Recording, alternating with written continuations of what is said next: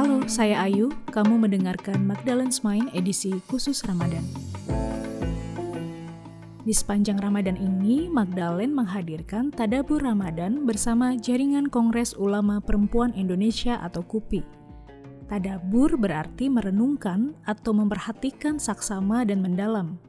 Bersama para perempuan ulama, kami mengajak kita semua untuk melihat kembali tafsir Al-Quran atas beberapa isu penting terkait perempuan. Nah, di episode kali ini saya akan berbincang dengan Pak Usman Kansong, Dirjen IKP Kominfo, soal narasi yang tersebar di publik tentang perempuan dalam Islam. Halo Pak Usman, apa kabar? Halo, kabar baik, Mbak Ayu. Magdalene membuat 6 series podcast tentang perempuan dan Islam, Pak. Di antaranya menyoal isu KDRT, perempuan pekerja, pernikahan anak, kekeliruan memahami Al-Quran dan hadis terkait rumah tangga, perempuan dalam ekologi, dan keulamaan perempuan. Gimana tanggapan Anda secara umum tentang podcast-podcast tersebut? Ya, saya kira podcast itu eh, sangat baik ya. Eh, podcast-podcast tersebut itu sangat baik. Kenapa? Karena memberikan eh, perspektif yang lebih komprehensif, ya perspektif lain yang uh, muatan gendernya itu uh, lebih uh, banyak begitu kan. Dan saya kira podcast ini bisa menjadi sarana untuk menafsir ulang ya menafsir ulang keyakinan-keyakinan yang selama ini mendominasi di uh, masyarakat.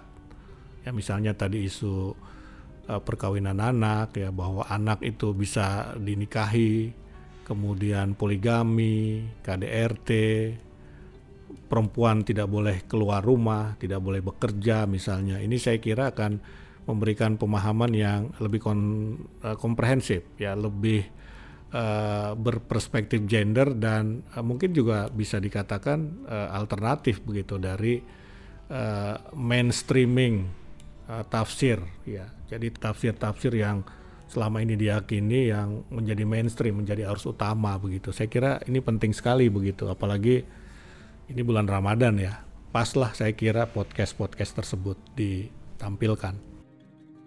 Dalam podcast pertama disebutkan bahwa surat An-Nisa ayat 34 sering dijadikan sebagai alat legitimasi untuk boleh memukul dan melakukan kekerasan terhadap perempuan. Menurut Anda, kenapa sih penting buat kita untuk lebih kritis dalam melihat interpretasi ajaran agama yang mendukung relasi yang lebih sehat dan setara? Iya, saya kira uh, kita ini sering sekali menafsirkan satu ayat itu secara literal ya secara letterlex padahal kita mesti menafsirkan satu ayat itu uh, dengan melihat asbabul nuzulnya. Itu sebab-sebab turunnya satu ayat begitu. Jadi kalau di Al-Quran itu itu ada dua ya. Ada ayat yang bersifat mutasyabihat ada yang bersifat muhkamat yang mutasyabihat itu jauh lebih banyak, artinya yang memerlukan penafsiran. Ya, yang muhkamat itu yang letterlex itu, yang memang tafsirnya tidak ada lain hanya itu begitu. Nah, e, karena itu ayat-ayat yang kita anggap tidak lagi relevan dengan perkembangan zaman, ya ini harus kita tafsir ulang. Ya misalnya tadi dikatakan di surat An-Nisa, suami boleh memukul istri, ya ini kan perlu kita lihat apa uh, asal usul ayat ini begitu nomor satu itu. Yang kedua ya ini kan praktik-praktik zaman dahulu yang sekarang ini sudah tidak relevan lagi. Yang ketiga ini kan bias gendernya sangat tinggi. Ya sangat tinggi. Suami boleh memukul istri begitu kan. Bias gendernya sangat tinggi sehingga saya kira perlu penafsiran yang berperspektif uh, gender begitu. Dan yang keempat satu ayat itu biasanya berhubungan dengan ayat yang lain ya. Misalnya di surat Anisa yang lain di ayat yang lain itu justru mengajarkan hubungan laki-laki dan perempuan hubungan dalam masyarakat yang lebih santun berdasarkan kasih sayang. Memang selama ini kita misalnya dalam uh, me, me, melihat uh, Tuhan ya dalam membaca keberadaan Tuhan begitu kan. Uh, Tuhan itu sering sekali di diasosiasikan uh, dia itu maha menghukum, dia itu maha membalas ya. Uh, yang kita sebut biasanya the father of God Padahal ada juga sisi Tuhan yang kita sebut the mother of God. Apa itu the mother of God? Kasih sayang, cinta kasih begitu. Artinya ada mindset yang selama ini sudah terbentuk dominan begitu ya bahwa ya laki-laki itu uh, boleh melakukan apa saja kepada uh, perempuan termasuk kekerasan ya. Padahal sebetulnya itu dilarang karena Islam pada dasarnya adalah agama cinta kasih.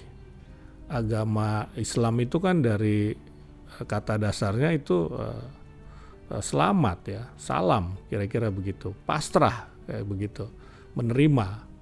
Nah dari situ aja sebetulnya sudah bertentangan ya dengan tafsir yang mengatakan bahwa suami boleh memukul istrinya begitu, ya tanpa ada prasyarat sebelumnya begitu kan. Nah saya kira uh, ya sudah harus ditafsir ulang lah ya ayat seperti itu begitu.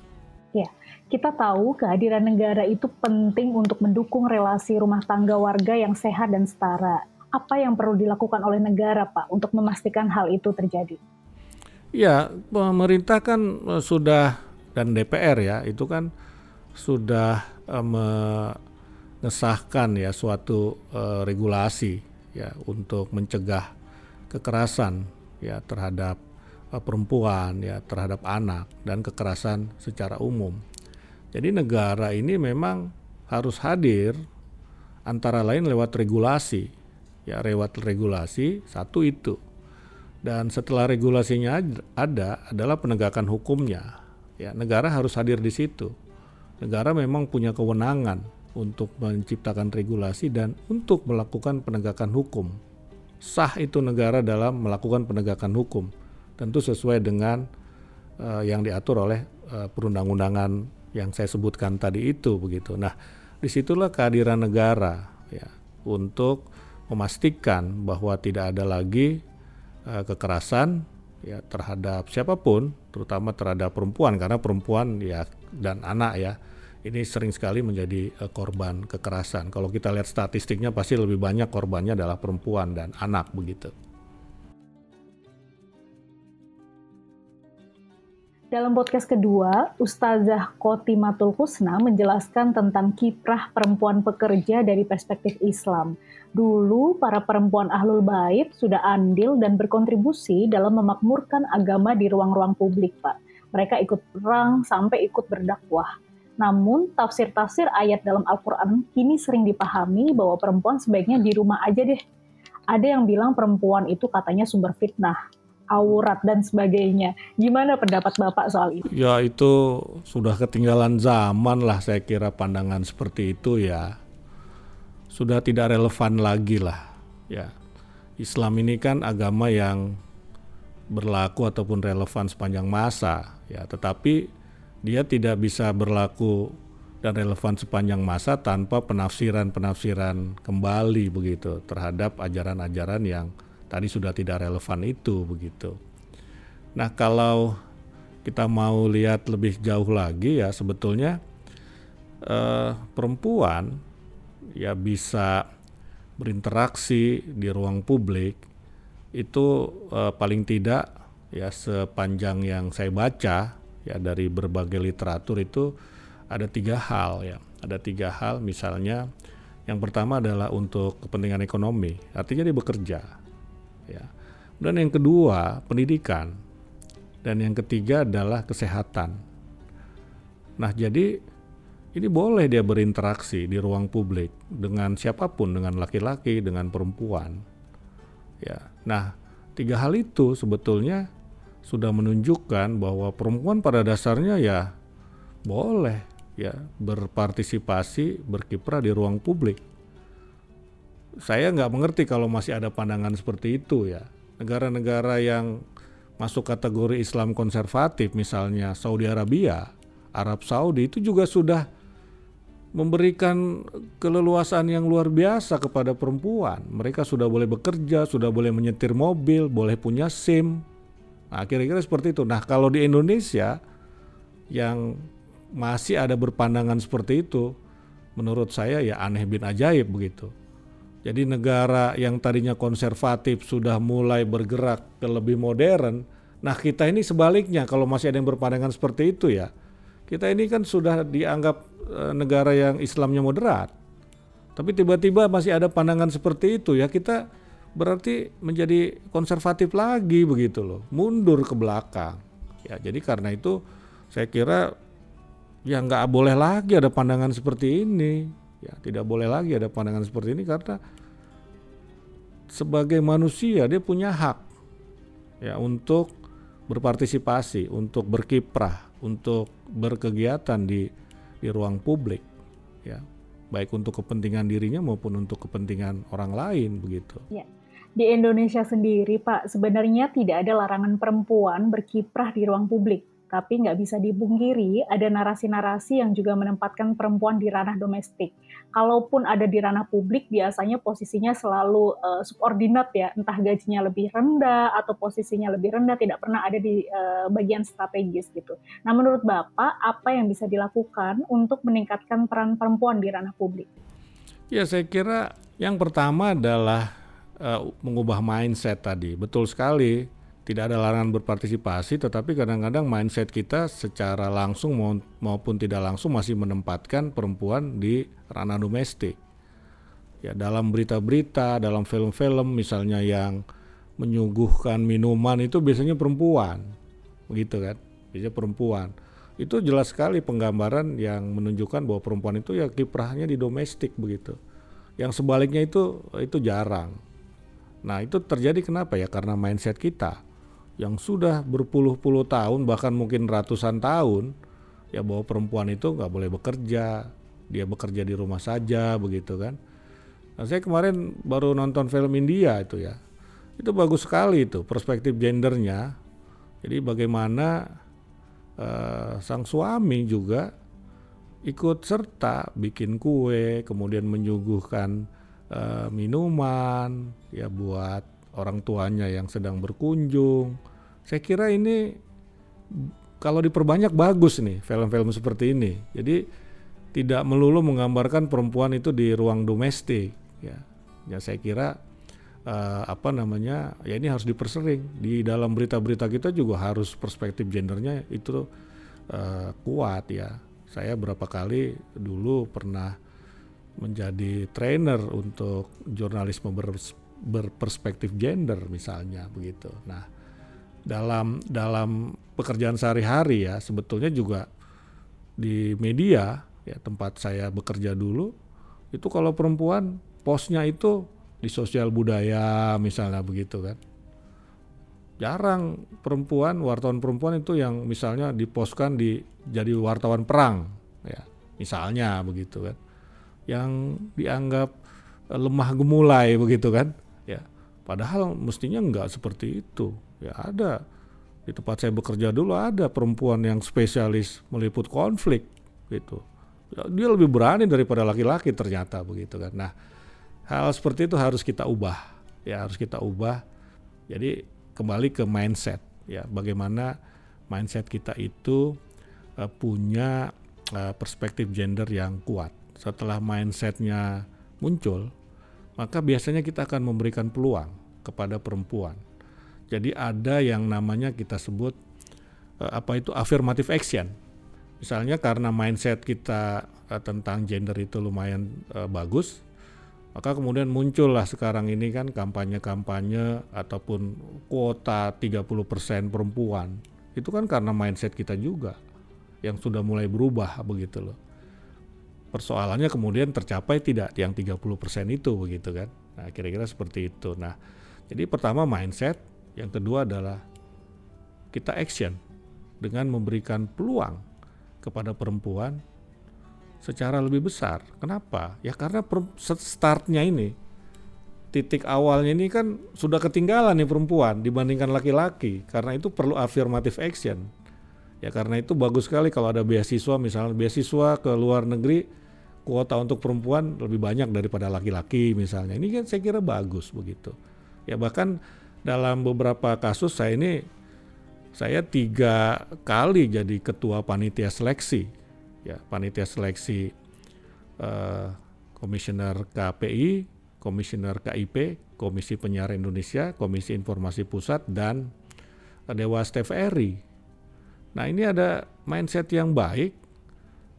Eh, teman-teman di DPR biasanya kalau RDP gitu rapat dengar pendapat soal eh, seleksi komisioner-komisioner itu selalu meminta kita tolong perbanyak calon perempuan ya supaya kami bisa punya peluang lebih besar bagi perempuan untuk kita pilih, kira-kira begitu. Oke, ngomong-ngomong soal mindset ini menarik nih Pak. Mindset itu kan ada uh, dan terbentuk karena memang konstruksi yang sudah bertahun-tahun lamanya ya. Kalau tadi lihat contoh-contoh Bapak, justru di lingkungan yang paling terliterasi ya di media, di politik justru porsi perempuan, komposisi perempuan itu justru belum memenuhi. Bahkan kalaupun sudah memenuhi, jarang ada yang sampai ke posisi teratas. Nah, gimana nih Pak, uh, selain persoalan mindset uh, dan juga aksi tadi ya, gimana cara supaya uh, kiprah perempuan itu tetap naik, tapi juga tidak sekadar tempelan gitu. Jadi betulan uh, affirmative action, tapi juga uh, mengarus utamakan agenda-agenda perempuan yang sebenarnya gitu. Iya, memang perlu waktu ya. Karena seperti saya sampaikan tadi, ini perempuan sudah ketinggalan terlalu jauh, terlalu lama begitu. Ya, perlu waktu uh, tidak bisa instan ya dan memang salah satu hal untuk membuka mata membuka pikiran adalah dengan pendidikan ya lewat jalur pendidikan lewat jalur bacaan kita seperti apa lewat pergaulan ataupun diskusi-diskusi kita seperti apa begitu. Dan kalau dari sisi negara tentu harus masuk lewat regulasi kan begitu ya. Nah eh, dengan pendidikan itu ya mindset itu bisa diubah dengan pendidikan ya dengan pendidikan pendidikan dalam pengertian luas ya tidak harus di, di di sekolah begitu ya tapi bisa lewat baca buku baca media dan uh, seterusnya begitu. Sehingga kita memang ya betul-betul ingin menempatkan perempuan pada posisinya ya yang setara dengan laki-laki gitu. Jangankan laki-laki bahkan ada perempuan pun yang masih menikmati dengan kondisi yang sekarang yang ada di ruang domestik misalnya begitu ya. Terus peluangnya lebih kecil daripada eh, laki-laki uh, ya dianggap uh, apa namanya diciptakan dari tulang rusuk yang uh, bengkok misalnya. Masih ada loh yang seperti itu begitu kan. Ya padahal tidak seperti itu pada dasarnya. Nah jadi uh, kalau uh, bagaimana perempuan ini tidak lagi menjadi uh, tempelan, tapi benar-benar dia dimanusiakan, ya saya kira lewat pendidikan. Lalu kemudian uh, pendidikannya antara lain juga pendidikan ideologi menurut saya itu penting ya, ideologi yang berperspektif gender, uh, feminis bahkan ya begitu. Laki-laki pun boleh kalau ada laki-laki yang feminis kan misalnya begitu.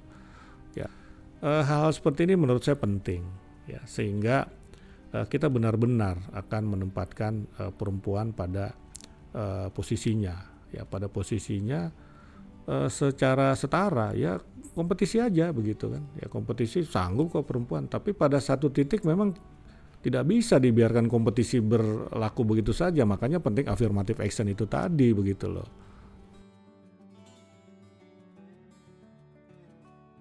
Nah, dalam podcast ketiga dijelaskan bahwa salah satu dampak buruk pernikahan anak adalah memupus cita-cita Islam untuk menciptakan generasi yang berkualitas. Sebab perempuan yang terpaksa menikah di usia kanak-kanak diputus aksesnya terhadap pendidikan. Di Indonesia sendiri sebenarnya sudah ada usaha untuk menaikkan usia minimal perempuan untuk menikah. Namun praktiknya masih banyak dispensasi yang diberikan. Menurut Bapak, bagaimana pemuka agama bisa mengedepankan isu ini untuk mengakhiri praktik pernikahan anak? Ya, pemuka agama itu pertama-tama ya tidak melakukan pernikahan terhadap anak. Justru jangan-jangan yang banyak ya di kampung-kampung begitu kan, di desa-desa, bahkan di pesantren-pesantren ini kan ada uh, guru di pesantren yang menikahi santrinya yang belum cukup umur begitu kan. Nah, itu dulu saya kira dia dengan memberikan teladan, ya, memberikan teladan lalu kemudian memberikan pemahaman, ya. Dia tidak mungkin bisa memberikan pemahaman kalau dia tidak melakukan kan begitu.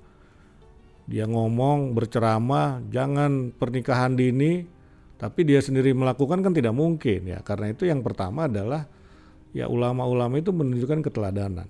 Ya, terma tidak menikahi anak-anak, tidak berpoligami misalnya begitu kan.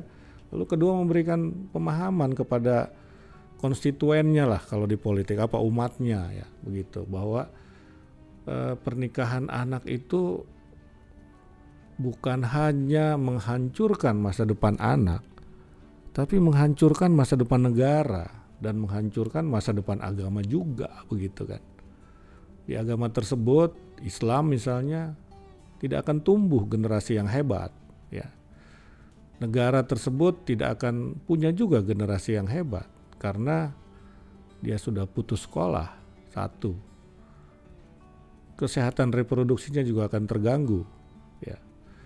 Dan banyak negara sebetulnya yang sudah menghapus uh, pernikahan anak Pakistan misalnya itu negara berdasarkan Islam loh. Republik Islam Pakistan namanya. Itu sudah tidak boleh lagi ada pernikahan anak. Turki misalnya, Turki Muslim Muslim country ya, negara Muslim, bukan negara Islam. Artinya bukan negara yang berdasarkan Islam, tapi penduduknya sebagian besar Islam sama seperti Indonesia begitu. Itu juga sudah tidak memberlakukan lagi, tidak membolehkan lagi uh, perkawinan anak. Ya dan ada hukumannya. Nah di kita ini kan tidak ada hukumannya ya jadi dispensasi-dispensasi itu masih berlaku gitu berpeluang dengan atas nama agama juga. Misalnya daripada berzinah lah begitu. Ya daripada anak ini tidak ada yang ngurus lah misalnya begitu ya. Dengan atas nama agama juga. Problemnya ada di situ kita. Kenapa uh, praktik itu masih terjadi ya. Ya karena itu ya penting bagi ulama kita untuk memberikan teladan dan juga untuk memberikan uh, pencerahan.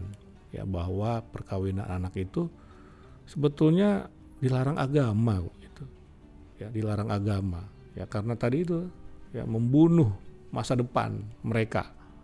Ya membunuh uh, masa depan negara, membunuh masa depan agama juga begitu. Kadang-kadang bukan cuma pemuka agamanya yang permisif soal pernikahan anak, Pak. Media, produk budaya populer kita, film-film, series ya, itu kan cenderung romantisasi ya, Pak. Ya, saya kira seperti uh, tadi kita katakan ya, misalnya undang-undang perkawinan. Ya, undang-undang perkawinan ini kan sebetulnya sudah membatasi ya minimal 18 tahun, tapi kan kemudian ada yang GR juga kan begitu, judicial review.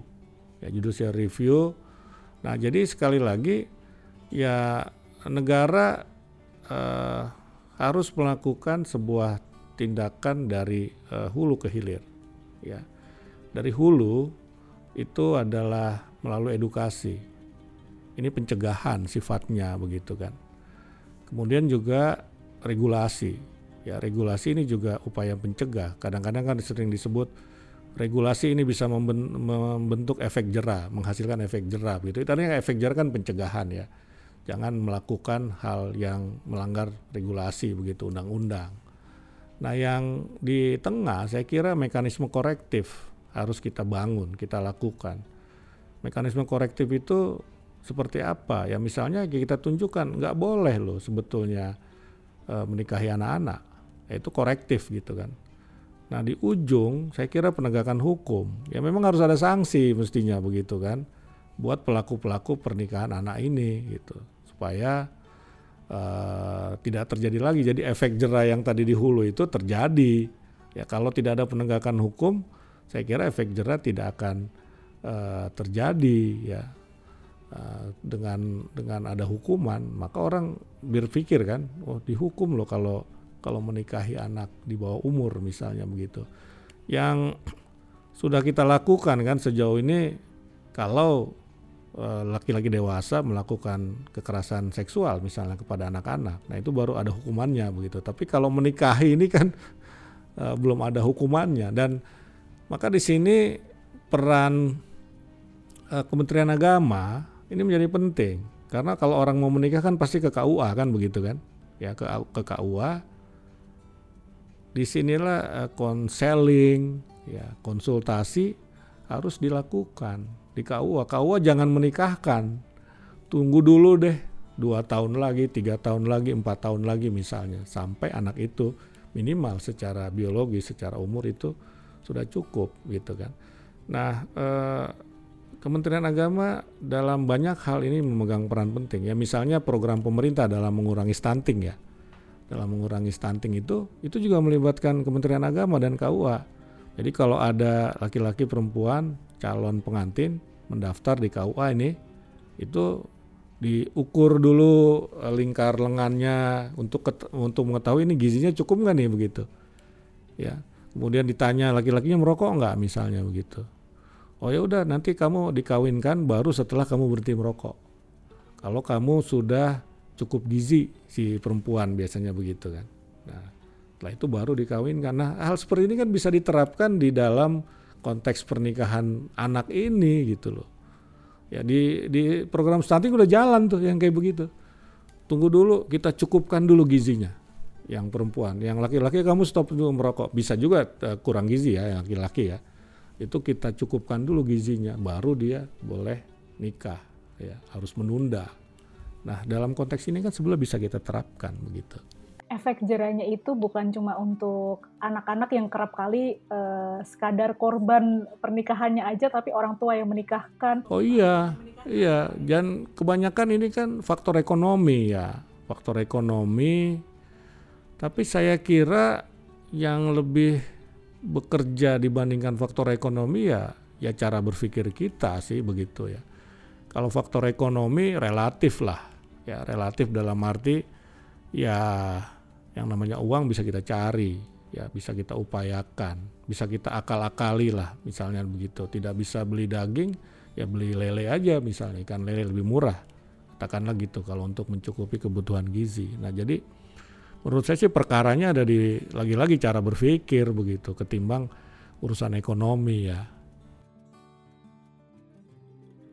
Nah, kita ngobrolin podcast keempat nih, Pak. Di sana disebutkan tentang pentingnya nalar kritis dalam memahami dan menafsirkan Al-Quran dan hadis terkait rumah tangga.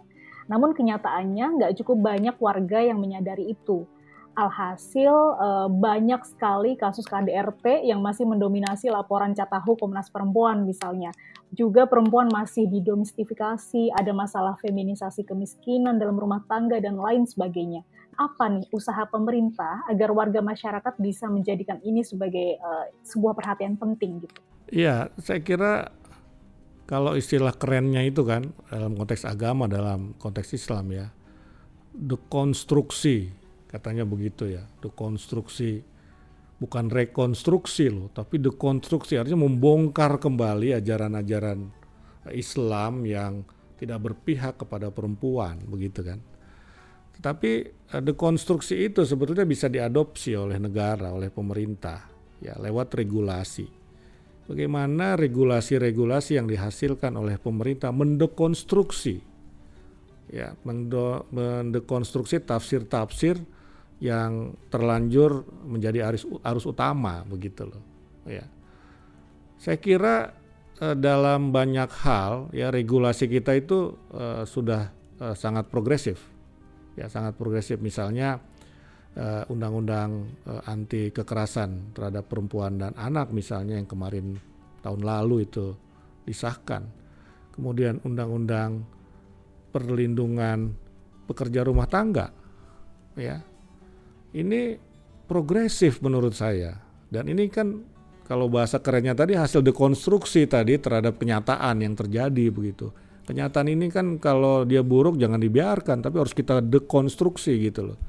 Ya bukan kita rekonstruksi, nggak cukup rekonstruksi, tapi dekonstruksi gitu. Karena itu uh, itu progresif loh undang-undang dua itu ya.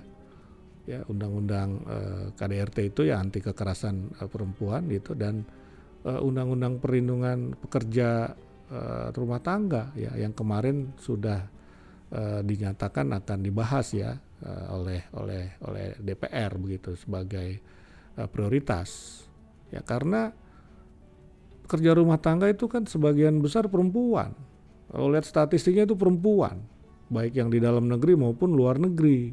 Nah, kembali ke pertanyaan, bagaimana? Ya negara hadir ya seperti saya sampaikan tadi dari hulu ke hilir, dari mulai pencegahan lewat edukasi, kemudian eh, mekanisme korektif lewat regulasi dan juga pelaksanaan dari regulasi itu penegakan hukum. Negara harus hadir di situ begitu loh, ya. Kalau uh, kurang dari itu ya kita bermain di hulu saja saya kira nggak harus komprehensif lah ya harus komprehensif karena kita tidak boleh melihat juga dengan kacamata kuda begitu kan dalam arti udahlah cukup aja. Pencegahan kan lebih baik daripada mengobati. Mari kita konsentrasi di pencegahan. Tapi kan banyak barang yang lolos juga nih begitu kan? Ya jadi di situlah dibendung di stop dengan penegakan hukum begitu. Dalam podcast kelima disebutkan, selain menjadi korban paling banyak dalam isu ekologi dan krisis iklim, perempuan juga bisa menunjukkan agensi dengan berperan aktif dalam pelestarian lingkungan. Jenis kontribusi seperti apa yang diharapkan bisa dilakukan oleh seluruh warga, baik laki-laki maupun perempuan dalam usaha pelestarian lingkungan? Inilah, kalau saya baca-baca ya, itu perempuan lebih banyak yang peduli terhadap lingkungan. Di kompleks saya itu, yang namanya gerakan memilah sampah itu, itu perempuan, komandannya begitu loh. Aktivis lingkungan itu banyak perempuan. Siapa? Greta misalnya. Itu perempuan. Kita dulu pernah punya pejuang lingkungan yang hebat, Amy Hafield misalnya, Walhi. Ya jadi tidak diragukan, ya tidak diragukan lagi bahwa perempuan ini lebih peduli. Apa yang bisa dilakukan perempuan? Wah banyak sekali saya kira ya. Laki-laki saya kira bisa melakukan hal yang sama. Nah dalam konteks Islam ya dalam konteks agama ini memang hubungan antara Islam dengan lingkungan jarang sekali menjadi bahan ceramah para ulama begitu. Ulama biasanya ceramah tentang halal haram, surga neraka begitu kan. Tapi jarang sekali soal lingkungan. Tapi padahal banyak sekali ayat di dalam Al-Quran yang bercerita tentang lingkungan. Nah, jadi saya kira perlu juga ini edukasi oleh para ulama kita yang mengangkat dari sisi lingkungan, perubahan iklim, begitu kan. E, salah satu yang perlu disampaikan kan begini, Islam itu kan percaya bahwa ada hadis yang mengatakan uh, apa itu kebersihan uh, sebagian daripada iman ya. ya coba anda lihat di negara-negara berpenduduk Islam Muslimnya banyak begitu dibandingkan katakanlah negara yang bukan Muslim rapi mana bersih mana ya dari mulai toiletnya jalan-jalannya segala macam lah begitu ya ini artinya kan ajaran Islam ini penuh dengan kepedulian terhadap lingkungan, tetapi kita tidak memperhatikannya. Misalnya ada ayat yang mengatakan kurang lebih begini ya, al-mubajirun ihwanus syaiton. Mubajir itu temannya setan. Mubajir itu menyebabkan kerusakan lingkungan loh. Boros dia. Kita disuruh hemat pada dasarnya begitu ya. Bukan pelit, tapi hemat. Karena dengan hemat maka kita akan bisa menahan laju kerusakan lingkungan. Nah, ini ini ini ini penting menurut saya ya sehingga dia biasanya ini kan kita kalau udah disentuh dengan agama kan langsung tersentuh kan daripada uh, dengan yang bukan agama. Nah, makanya penting ini bagi ulama ini untuk mengedukasi laki-laki perempuan agar peduli pada uh, lingkungan dari hal-hal yang sepele lah ya. Kalau gitu pertanyaan saya ganti Pak, apa yang bisa dilakukan laki-laki untuk mendukung kerja-kerja pelestarian lingkungan oleh perempuan? Karena kan tadi katanya mayoritas justru perempuan yang lebih aware ya terkait ini. Saya kira mensupport ya, mendukung ya. Misalnya begini, istri kita ini sudah menyiapkan dua kantong lah, sampah rumah tangga dan sampah uh, bukan rumah tangga, begitu kan. Ya kita ikut aja dengan dengan tertib begitu ketika kita membuang sampah rumah tangga misal sisa makanan, tulang ikan gitu, tulang ayam kan gak kita makan itu. Istri kita sudah menyiapkan ini kantongnya. Kita patuh itu aja ya saya kira udah sangat membantu itu. Istri saya di rumah selalu memisahkan itu. Ya kami punya eh, apa namanya sumur resapan, ya. Jadi eh, kita juga memilah sampah. Istri saya rajin bikin kompos misalnya. Itu aja udah sangat membantu itu. Uh, kita ikut aturan yang dibikin istri kita loh ini nih sampah yang bisa diolah ini sampah rumah tangga misalnya begitu itu wah udah luar biasa tuh tapi kita kan menurut saya nih dugaan saya banyak yang nggak melakukan itu kita masuk ke podcast terakhir nih Pak. Di sana menjelaskan tentang ulama-ulama perempuan yang juga berperan dalam dakwah keagamaan yang lebih ramah gender. Namun, nggak bisa dimungkiri ada tantangan dalam mendorong lebih banyak ulama perempuan di ruang publik. Misalnya, tantangan internal berupa kesadaran untuk merespon isu secara progresif. Tantangan kedua, misalnya tantangan eksternal dari support sistemnya, baik keluarga, komunitas, lembaga agama, juga pemerintah. Apakah dalam hal ini pemerintah sudah turut memberikan infrastruktur yang cukup, Pak, agar para ulama bisa mengatasi tantangan itu dan terus berkiprah? Ya, setiap tahun kan ini ada kongres KUPI ya, ulama perempuan ya. Kemarin juga teman-teman waktu ingin menyelenggarakan kongres datang kemari ya, beraudiensi katakanlah seperti itu dan kita memberikan dukungan sepenuhnya ya, terutama karena tugas saya itu publikasi ya, kita mempublikasikan uh, apa yang terjadi di dalam kongres itu begitu. Waktu saya di media ya saya juga mendukung uh, apa Kongres Ulama Perempuan itu ya uh, dari dari sisi publikasi. Nah, ya pemerintah salah satunya bisa melakukan itu uh, karena saya ini kan di bidang komunikasi publik ya. Tetapi di uh, sisi yang lain ya, sisi yang lain saya kira pemerintah uh, harus memberikan ruang ekspresi yang lebih besar ya kepada ulama-ulama perempuan, ya ulama-ulama perempuan. Dan bukan cuma pemerintah, saya kira siapa pun tadi support sistemnya, keluarga dan lain-lain begitu kan. Nah, eh, juga saya kira tafsir ulang terhadap eh, ajaran-ajaran ataupun ayat-ayat eh, Al-Qur'an yang eh, mendomestifikasi perempuan ini kan harus kita lakukan ya. Harus kita lakukan bahkan di Amerika sana itu ada ulama perempuan namanya Amina Wadud. Sudah jadi imam dia di masjid, sholat berjamaah jadi imam. Ya di kita pasti itu tidak diizinkan, begitu kan? Ya, ya kita tentu tidak sampai ke sana. Ya, tetapi misalnya, kenapa sih misalnya sholat tarawih itu, ya sholat tarawih misalkan ada ceramahnya tuh, perempuan yang ceramah begitu kan? Tapi kan karena kita sudah terlanjur berpikiran bahwa suara perempuan itu bisa menimbulkan sahwat, uh, suara perempuan itu adalah aurat aurat juga perempuan itu kan akhirnya kita tidak tidak bisa begitu loh, tidak tidak mau menampilkan perempuan. Kan jamaahnya kan laki-laki dan perempuan dalam tarawih itu kan. Tapi yang ceramah laki-laki aja gitu. Nggak usah lah jadi imam dulu lah gitu kan. Seperti di Amerika seperti Amina Wadud itu gitu. Tapi eh, bagaimana mereka ikut tampil juga. Ini kan saya kira akan baik kalau ada yang memulai begitu loh. Ya, sejauh ini bahkan uh, ulama perempuan biasanya berceramah kalau jamaahnya perempuan semua tuh sholat tarawih gitu kan. Nah ini kenapa sih enggak? Sholat Idul Fitri misalnya, sholat Idul Adha, cobalah kita lakukan terobosan-terobosan itu ya supaya uh, kita di support sistem mendukung, ya mendukung organisasi keulamaan ya seperti apa Muhammadiyah, NU ini kan punya saya perempuan, HMI dan lain-lain kan punya semua kan begitu ya. Tapi ya sebatas organisasional aja, simbolis begitu loh. Tapi yang substantif bisa enggak? Ya misalnya saya saya dulu dibergabung di HMI misalnya. Setahu saya belum pernah ada ketua umum PBHM itu perempuan misalnya begitu. Nggak usah ketua umum PBHM lah, di komisariat saja yang level terkecil bisa dihitung dengan jari yang ketua umumnya perempuan misalnya begitu. Nah, ya sekali lagi organisasi-organisasi Islam ya ini memberikan teladan, memberikan contoh dengan apa mensupport perempuan untuk maju juga begitu dari tentu saja sisi uh, keulamaannya. Iya.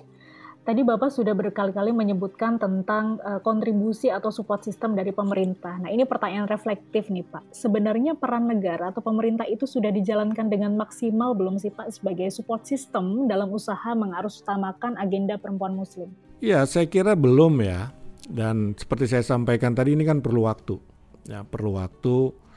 Kadang-kadang kita ini juga ketika ingin menerapkan satu regulasi itu harus melihat juga kesiapan di masyarakat. Jadi kita harus melihat konteksnya juga begitu ya. Ya misalnya kita dikritik ketika di KUHP ada pasal perjinahan misalnya begitu ya. Ada pasal perjinahan, kohabitasi. Sehingga memunculkan reaksi bahkan dari negara-negara seperti Amerika, Australia.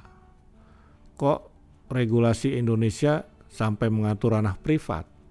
Ya begitu kan. Tapi kemudian pemerintah ya optimalnya memang mengambil, mengambil jalan tengah. Mengambil jalan tengah itu dengan cara apa? Ya, misalnya Ya memang dalam masyarakat yang sebagian besar beragama Islam, urusan perzinahan ini urusan penting. Ya, urusan penting. Yang harus diatur gitu di dalam regulasi kita. Ya. Jadi kita mau lari sepenuhnya dari ruang privat itu ke ruang publik memang tidak bisa karena kita harus melihat konteks begitu kan. Nah, tetapi kemudian pemerintah mengambil jalan tengah. Jalan tengah apa? Dengan memperberat syarat. Itu kan.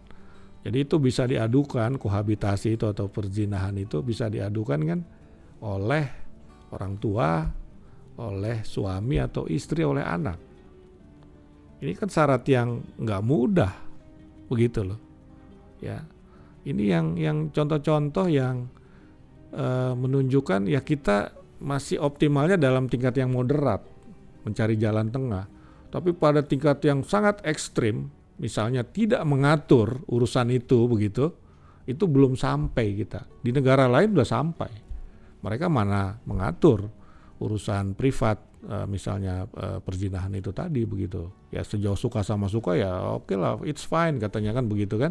Di kita kan nggak begitu konteks masyarakatnya. Kearifan lokal kita tidak seperti itu begitu loh.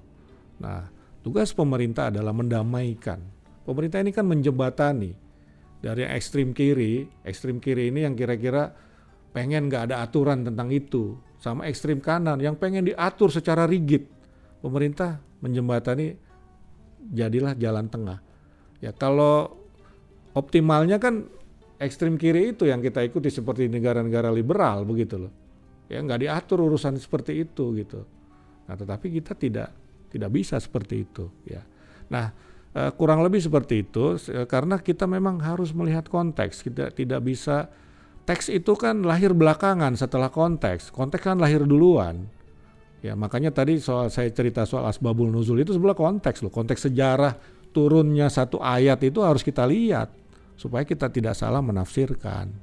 Nah, itu juga ketika negara dalam membuat regulasi ya kita lihat. Tapi ada yang memang harus kita paksa. Ya, misalnya soal tadi perlindungan pekerja rumah tangga. Lah konteksnya kan memang faktanya masih terjadi kan. Pekerja rumah tangga yang jam kerjanya nggak jelas, 24 jam, kapan pun majikan bangunin dia harus siap begitu kan. Ya ada itu konteks itu ya. Tetapi negara harus masuk, harus memaksa itu tetapi dengan moderasi lagi tadi, misalnya kesepakatan dong. Ya, bukan diatur oleh negara kalian harus begini begini. Enggak kesepakatan antara majikan dan uh, apa pekerja rumah tangga ini. Oke okay ya saya uh, saya dapat libur seminggu sekali misalnya. Sepakat katanya begitu. Atau saya nggak apa-apa nggak libur kata calon ininya. Ya oke okay, kesepakatan. Jadi jalan tengahnya adalah kesepakatan. Begitu kira-kira gitu. Tapi perlindungan harus tetap dilakukan. Kewajiban dari majikan. Misalnya, nah itu contoh-contoh ya, sehingga saya sampaikan bahwa uh, masih ada ruang yang masih bisa uh, di, diisi oleh oleh negara begitu dalam uh, katakanlah tadi me, mendudukkan perempuan setara dengan laki-laki begitu. Oke, pertanyaan pamungkas Pak. Dari Kominfo sendiri, bagaimana dukungan yang sudah diberikan terkait pengaruh utamaan isu Islam yang ramah gender? Uh, kalau di uh, Kominfo ya, uh, tentu saja yang namanya pengarus utama itu harus lewat pendidikan, lewat literasi. Ya, kalau di dalam dunia digital di Direktorat Jenderal Aptika itu ada namanya literasi digital. Literasi digital itu salah satu uh, pilarnya ya atau materinya itu adalah uh, digital ethics, etika dalam menggunakan uh, teknologi digital. Ya, kemudian ada digital culture. Itu bagaimana kita mengedepankan budaya Indonesia dalam menggunakan digital, uh, menggunakan teknologi digital. Dan yang uh, ketiga itu yang kita sebut digital safety. Ada yang keempat namanya digital skill begitu ya. Nah, di situlah kita uh, susupi, ya kita selipkan uh, apa namanya pengaruh utamaan gender di situ. Ya, misalnya dalam etika berdigital. Kita sampaikan ya tidak boleh body shaming misalnya. Ya, tidak boleh melakukan serangan digital. Ya, itu kita sampaikan dan biasanya body shaming itu korbannya selalu perempuan, kebanyakan seperti itu. Kita edukasi juga bagaimana eh, kita tidak memunculkan kekerasan verbal terhadap perempuan atau kekerasan verbal yang sifatnya seksual di dalam pesan-pesan yang kita sampaikan lewat media sosial itu kita sampaikan. Itu di Direktorat Jenderal Aptika. Nah, di tempat saya di Direktor Direktorat Jenderal Informasi dan Komunikasi Publik, kita punya satu direktorat yang termasuk mengurusi mengurusi dalam artian uh, berhubungan ya, dalam artian uh, concern begitu ya, peduli dengan urusan uh, perempuan. Ya, itu ada Direktorat Jenderal IKPMK namanya. Nah, di situlah edukasi-edukasi pengaruh utamaan gender kita lakukan ya lewat berbagai uh, media, berbagai uh, sarana ya misalnya memang banyak yang tidak langsung, banyak uh, lebih banyak yang tidak langsung daripada yang langsung. Misalnya ketika kita melaksanakan program stunting, sebetulnya itu juga mungkin sedikit banyak ada pengaruh utamaan gendernya karena ya salah satu yang kita edukasi agar meningkatkan gizinya, kesehatannya itu ya kebanyakan perempuan. Nah, jujur aja begitu kan. Nah, itu kita lakukan lewat itu, lewat lewat direktorat IK uh, eh, PMK informasi dan uh, komunikasi bidang uh, sosial budaya dan pembangunan manusia begitu loh. Nah, jadi uh, di Kominfo kita masuk melalui edukasi, ya edukasi dan edukasi itu itu lebih mahal biayanya daripada kita katakanlah kalau dalam konteks pengurangan stunting misalnya begitu. Yang stunting yang dilakukan oleh Kominfo itu kan membentuk mindset. Membentuk mindset bukan membeli makanan yang bergizi untuk diberikan kepada orang. Ya. Sekali lagi banyak persoalan mindset. Kenapa orang tidak mau perempuan tidak mau mengkonsumsi uh, terlalu banyak karena mohon maaf ya misalnya takut gemuk banyak yang seperti itu. Itu kan? Akhirnya dia tidak mengkonsumsi protein. Ini kita edukasi nih gitu loh. Protein itu kelengkapan gizi itu harus cuk harus baik. Gitu kan? Kalau takut gemuk pengen ramping perempuan nih mohon maaf ini kan urusannya body jadinya gitu. Tapi itu itu itu terjadi ya. Itu terjadi sehingga kita harus edukasi itu ya. Bahwa kecukupan gizi ini menjadi hal yang penting dalam uh, mengurangi uh, stunting begitu. Demikian perbincangan bersama Pak Usman Kansong. Jangan lupa untuk menyimak seluruh episode Tadabur Ramadan di Magdalene's Mind yang secara khusus menghadirkan narasi para perempuan ulama atas beragam tafsir Al-Quran yang berkaitan dengan isu-isu perempuan. Semoga kita bisa meraih kebaikan dan menambah pengetahuan serta iman di dalam hati. Tadabur Ramadan bersama Jaringan Kongres Ulama Perempuan Indonesia atau KUPI didukung oleh Kementerian Komunikasi dan Informatika Republik Indonesia. Saya Ayu, terima kasih sudah mendengarkan.